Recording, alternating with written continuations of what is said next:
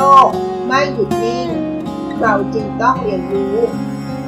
เรามาเรียนรู้ด้วยกันนะคะ ขอต้อนรับสู่เซอร์วันพอดคาส์ค่ะ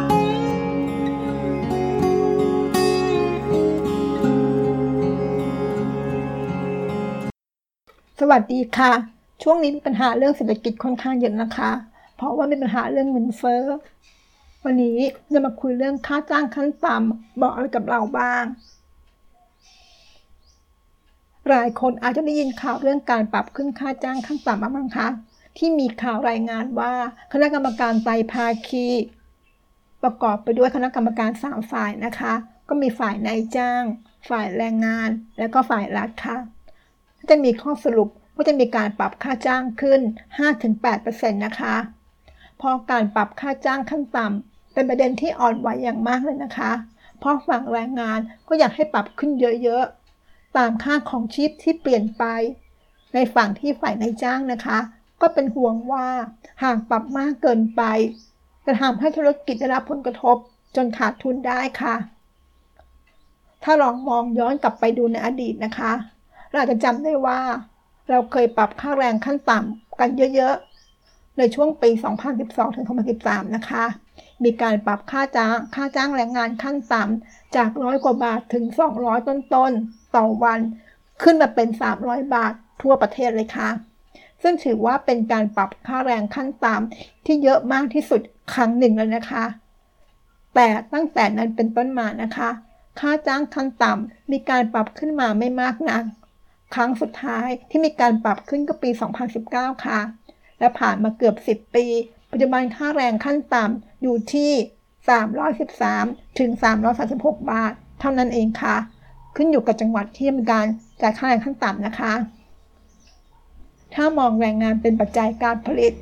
ในโลกที่มีตลาดแรงงาน มีการแข่งขันกันอย่างสมบูรณ์ ค่าแรงคุณจะถูกกำหนดโดยกลไกตลาดนะคะ ถ้าค่าแรงถูกเกินไป หรือว่าน้อยเกินไป แรงงานควรจะลดเวลาการทำงาน หรือลดจำนวนลง และค่าแรงก็ควรจะปรับเพิ่มขึ้นเป็นระดับที่ แรงงานคิดว่าเหมาะสม และควรจะเท่ากับ มูลค่าการผลิตสินค้าหรือบริการ ส่วนเพิ่มที่แรงงานสามารถทำกับนายจ้างได้ค่ะ แต่ในโลกแห่งความเป็นจริง ตลาดอาจจะทำงานได้ไม่สมบูรณ์แบบนั้นนะคะ และผู้ว่าจ้างหรือผู้จ้างอาจจะมีอำนาจมากกว่าลูกจ้างค่ะ อาจจะมีเหตุผลในการกำหนดให้มีค่าจ้างขั้นต่ำเพื่อสร้างความมั่นใจว่า ค่าแรงค่าจ้างแรงงานนั้น จะไม่ต่ำไปกว่าระดับที่เหมาะสม เช่น ระดับที่พอจะสามารถดำรงชีวิตอยู่ได้นะคะ ระดับค่าจ้างขั้นต่ำคุณจะมีการปรับเพิ่มขึ้นเรื่อยๆ เพื่อรักษา แต่ถ้าเราเปรียบเทียบค่าแรงขั้นต่ำกับค่าของชีพที่วัดโดยอัตราเงินเฟ้อเราก็จะพบว่าค่าแรงขั้นต่ำที่ผ่านมา ปรับขึ้นช้ากว่าอัตราเงินเฟ้อพอสมควรแล้วนะคะ แม้ว่าระดับอัตราเงินเฟ้อที่ผ่านมาระดับต่ำมากๆ หมายความว่า ค่าแรงขั้นต่ำปัจจุบันซื้อของได้น้อยกว่าค่าแรงขั้นต่ำที่ได้เมื่อ 10 ปีที่แล้วเลยนะคะ นอกจากนี้แล้ว เราควรต้องหวังว่าสัดส่วนของแรงงานที่รับค่าจ้าง เท่ากับค่าจ้างขั้นต่ำควรจะมีน้อยมากๆ เพื่อไม่ให้ค่าจ้างขั้นต่ำกลายเป็นดับค่าจ้าง ที่ไปบิดเบือนกลไกตลาดเสียเองค่ะ แต่สังเกตว่าระดับค่าจ้างของแรงงาน ภาคเอกชน นอกภาคเกษตร โดยเฉลี่ยของคนไทยนะคะ จะสูงกว่าระดับอัตราค่าจ้างขั้นต่ำอยู่พอสมควรเลยค่ะ แต่ทุกครั้งที่มีการปรับค่าจ้างขั้นต่ำก็อาจจะเป็นการส่งสัญญาณให้ในายจ้าง หรือลูกจ้าง ใช้เป็นจุดยึดโยง ให้มีการปรับค่าจ้างระดับที่ใกล้เคียงกัน ที่น่าสนใจอย่างหนึ่งก็คือว่า ในรอบหลายปีที่ผ่านมาไม่ใช่แค่ค่าจ้างขั้นต่ำระดับค่าจ้างเฉลี่ยแรงงานของไทยนะคะ ก็ปรับตัวขึ้นช้ากว่าเงินเฟ้อซะอีกค่ะ และหลังปี 2015ระดับค่าจ้างที่แท้จริง แทบจะไม่โตเลยนะคะขณะที่เศรษฐกิจที่แท้จริงโตขึ้นตลอดหลายปีที่ผ่านมาค่ะทำให้จำนวนแรงงานในวัยทำงานโตช้าลง และกำลังจะลดลง ซึ่งอาจจะมีหลายคำอธิบายนะคะ 1. หลายปีที่ผ่านมาเศรษฐกิจไทยมีดับประสิทธิภาพของแรงงานเพิ่มขึ้น แต่ตาที่ต่ำมาก หมายความว่าผลิตสินค้าบริการได้มูลค่าน้อยลงเรื่อยๆนั่นเองค่ะ จนทำให้นายจ้างแทบจะไม่ปรับค่าจ้างที่แท้จริงให้เลย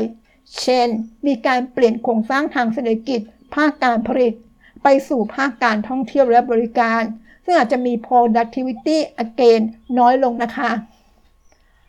หรือ 2. แรงงานมีความสามารถในการเจรจาต่อรองน้อยลงค่ะ ได้รับส่วนแบ่งจากเศรษฐกิจที่โตขึ้นน้อยลง เมื่อเทียบกับผลตอบแทนของปัจจัยการผลิตอื่นๆ เช่น ดอกเบี้ย ค่าเช่า และกำไรของเจ้าของนายทุนนะคะ หรือไม่ก็ 3 ค่ะ เพราะที่ผ่านมามีปริมาณแรงงานราคาถูก เช่นแรงงานต่างด้าวเข้ามาเรื่อยๆนะคะ จนกดดันให้ผลตอบแทนต่อแรงงานด้อยฝีมือ เพิ่มขึ้นไม่ได้ค่ะในขณะที่แรงงานมีฝีมือกำลังจะขาดแคลนนะคะ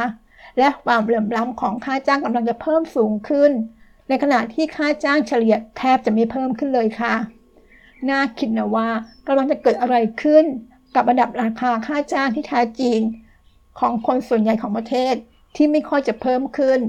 ในช่วงเวลาหลายปีที่ผ่านมาก็ทำให้เกิดปัญหาอื่นๆตามมานะคะ เช่นปัญหานี้ครัวเรือน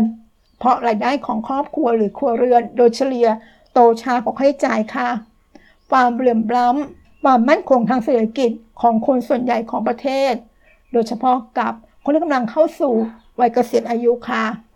วิธีเดียวที่จะเพิ่มค่าจ้างที่แท้จริงได้อย่างยั่งยืน ไม่ใช่การเพิ่มค่าจ้างขั้นต่ำนะคะ แต่เป็นการเพิ่มประสิทธิภาพให้กับแรงงาน ผ่านการลงทุน การพัฒนานวัตกรรม การปรับโครงสร้างเศรษฐกิจ การเพิ่มการแข่งขัน ลดการผูกขาด ลดคอร์รัปชัน เปิดเสรีด้านต่างๆ ซึ่งมีความจำเป็นเร่งด่วนมากขึ้นเรื่อยๆ ในเวลาที่ประชากรของเรากำลังจะลดลงนะคะ ดังนั้นเราต้องช่วยกันคิดมากขึ้นเรื่อยๆ เพราะถ้าเราทำอย่างเดิม เราคงได้ผลอย่างเดิมนะคะ สวัสดีค่ะ ติดตามเกอร์วันพอดคาสต์ได้ที่ Facebook YouTube แองเกอร์บอดคาสต์